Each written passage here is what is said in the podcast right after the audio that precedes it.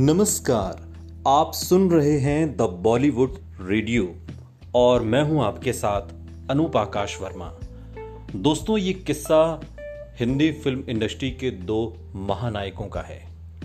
एक महानायक और दूसरा खलनायक। हम बात कर रहे हैं प्राण और राजेश खन्ना की।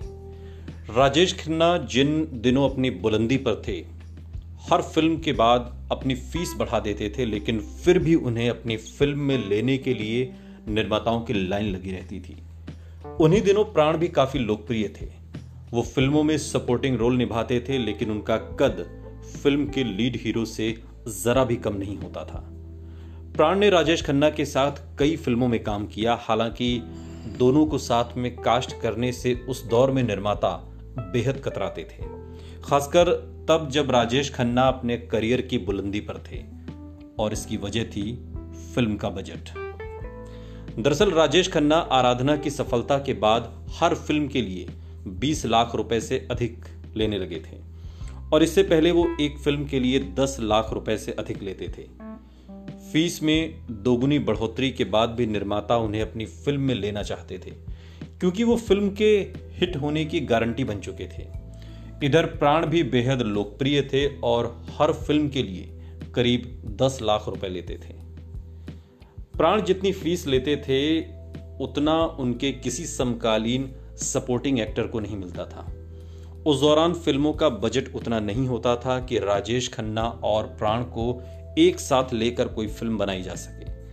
इसलिए कई प्रोड्यूसर्स ने दोनों को साथ में लेकर फ़िल्म बनाने की सोची भी तो बजट की वजह से नहीं बना पाए।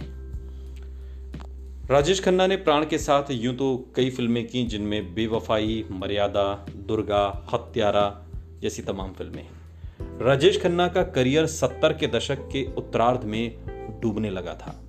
और उसी दौरान हिंदी फ़िल्म इंडस्ट्री में अमिताभ बच्चन, धर्मेंद्र जैसे अभिनेता उभर कर सामने आ चुके थे, जिसके बाद उनका करिश्मा कम होने लगा।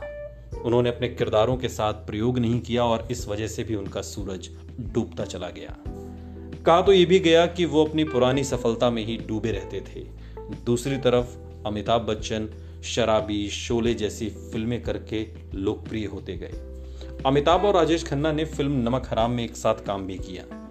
और इस फ़िल्म को देखने के बाद राजेश खन्ना समझ गए थे कि अब हिंदी फ़िल्म इंडस्ट्री पर अमिताभ बच्चन का दबदबा होने वाला है।